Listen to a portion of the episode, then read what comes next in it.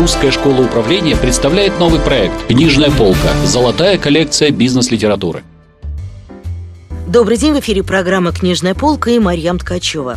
В нашей студии сегодня гость, преподаватель Русской школы управления, эксперт по маркетингу Дмитрий Ермаков. И наша беседа будет посвящена книге Гарри Беквита «Продавай незримое».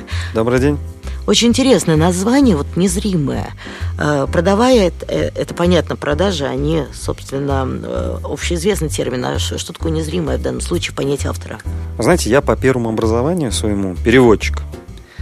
А, с немецкого и английского языков. И вот когда я читаю книги, я иногда сопоставляю текст с текстом оригинала для того, чтобы лучше понять, что имелось в виду. Я честно могу сказать, мне очень нравится, как переводчик передал название, то есть как он перевел название, продавая незримое. По большому счету, в книге речь идет о маркетинге услуг. Как продавать услуги. Но он не написал, как продавать услуги, он именно написал или там перевел, как продавать незримое.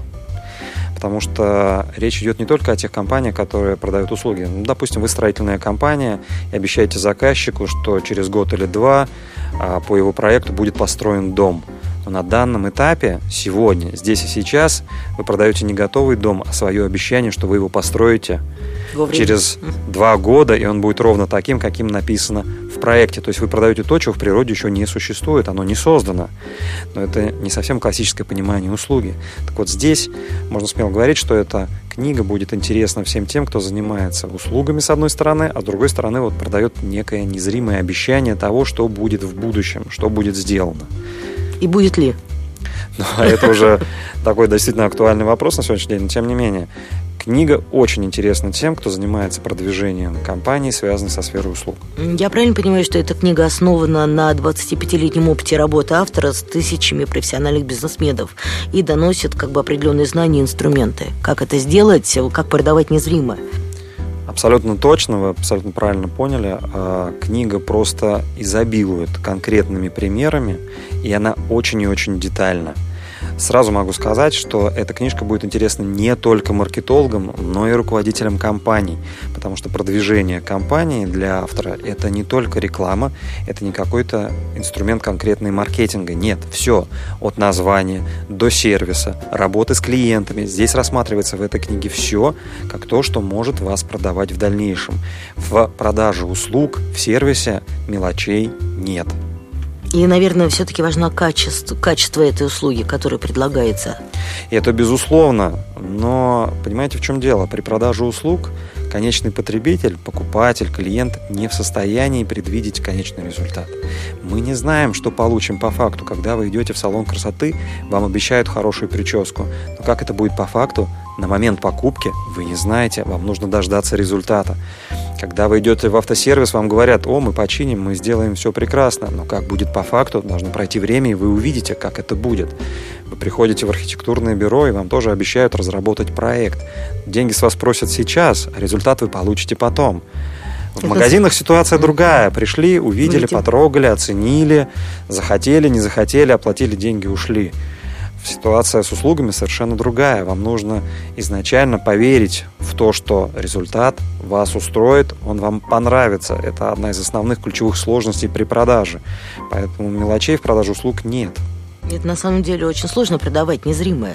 Да? Потому что у людей же есть еще определенные штампы в голове из серии «хотели сделать хорошо, а получилось как всегда». Уровень доверия, доверия при продаже услуг компаниям существенно ниже, чем при продаже каких-то уже готовых продуктов и автор учит, как обходить эти барьеры. Что нужно делать компании для того, чтобы до того момента, как у вас появился опыт работы, взаимодействия с этой компанией, у вас уже уровень доверия был к ней высокий. Что нужно делать? Давайте вот банальный пример вам скажу. Давайте. Поскольку клиенты, еще раз я повторюсь, не представляют конечного результата, им нужно все равно найти какое-то основание того, что все будет хорошо. И зачастую, это особенно наблюдается в секторе B2B, люди напрямую по тому, кто тебе продает эту услугу и как, ассоциируют сам процесс продажи и человека, который это делает, с качеством самой услуги. Если говорить по-простому, по тому, кто тебе это продает, ты судишь о качестве самой услуги. Так ли это всегда? Нет. То есть продавец может быть хорошим, а услуга плохая. И наоборот, продавец не справится со своей задачей, а услуга хорошая. Но мы должны чем-то оправдать свой выбор. И мы напрямую переносим мнение свое о человеке, который, к нам, который нам продает эту услугу, на качество самой услуги. Так это работает в услугах. Если вы пришли в магазин, вам, условно говоря, все равно, какой продавец может быть. Если вы пришли в магазин, переписываем, если вы пришли в магазин, то вам все равно, кто вам это продаст, зачастую. Ну, или, скажем так, если не все равно, то вы можете ну, проигнорировать этого человека, потому что товар-то хороший, ты его все равно купил и ушел. В услугах это так не работает. То есть здесь э, действительно расположение самого человека, который тебе продает, очень, очень часто оказывает существенное влияние на саму продажу. Да, это так.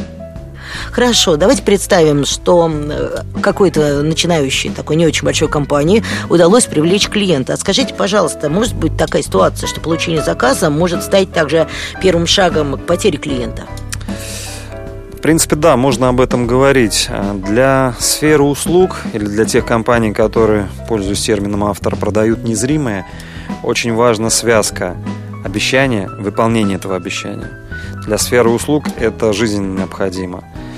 А, при продаже продукта у вас есть гарантия, вы можете поменять товар с одного на другой. Сдали, вам вернули деньги все остальное.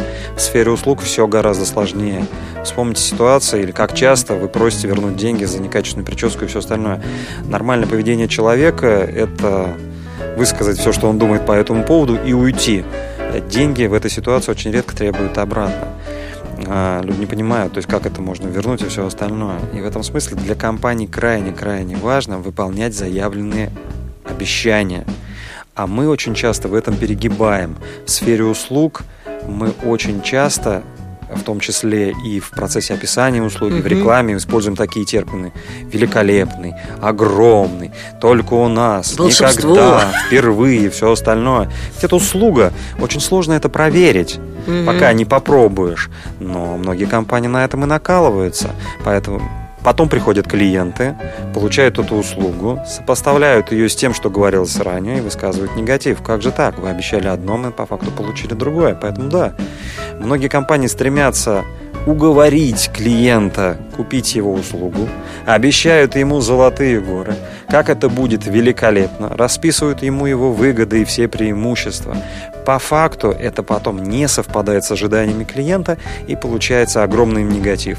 В лучшем случае вы просто потеряете этого клиента, в худшем случае у вас начнется отрицательный сарафан. Люди про вас будут говорить, писать и рассказывать. Помните фильм «О чем говорят мужчины среднего возраста», когда такой, э, про дефлопе. Э, вы не знаете, что такое сфере да, услуг приносит большую тарелку, это маленькое дефлопе, и я понимаю, на вкус сухое и невкусное. Обманутое но, ожидание. Да, но стыдно сказать, что как же так, и в результате клиента даже если, слы... Даже если стыдно сказать, клиент второй раз это не закажет.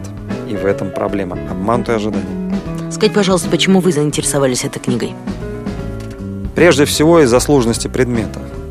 А для многих маркетологов огромная проблема продавать именно услугу, потому что в данном случае мы в большей степени влияем на психологию и используем психологию. Предмет достаточно темный для маркетологов, нас этому профессионально не обучают. Когда ты продаешь продукт, ты зачастую понимаешь, на что делать акцент, о чем говорить. А вот продажа услуг, а в своей, э, продажа услуг это а вот продажа услуг – это более сложный предмет.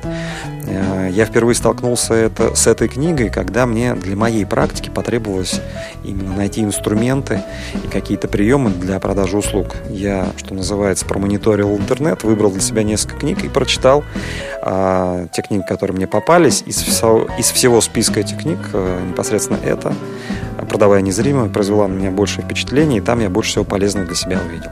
Гарри Беккет в этой книге большое внимание уделяет благодарности и некой обратной связи клиенту и говорит о том, что надо рассылать письма, надо задавать вопросы, надо обязательно благодарить в два раза больше, чем даже у тебя покупают, потому что это как является инструментом привлечения покупателей снова и снова.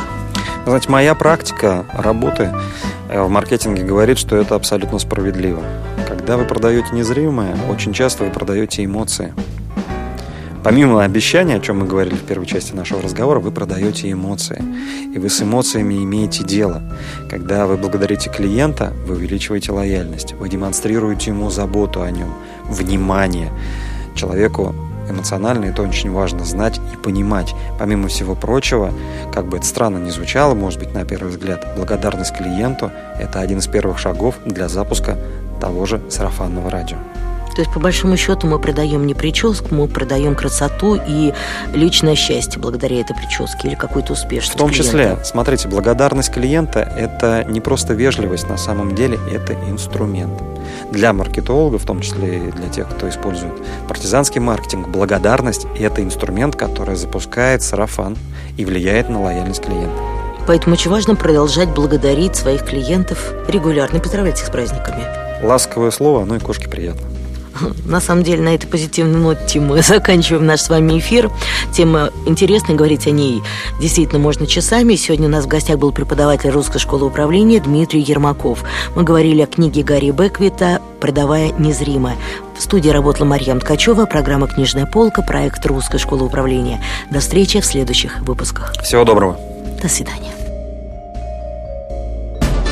Русская школа управления представляет новый проект «Книжная полка. Золотая коллекция бизнес-литературы».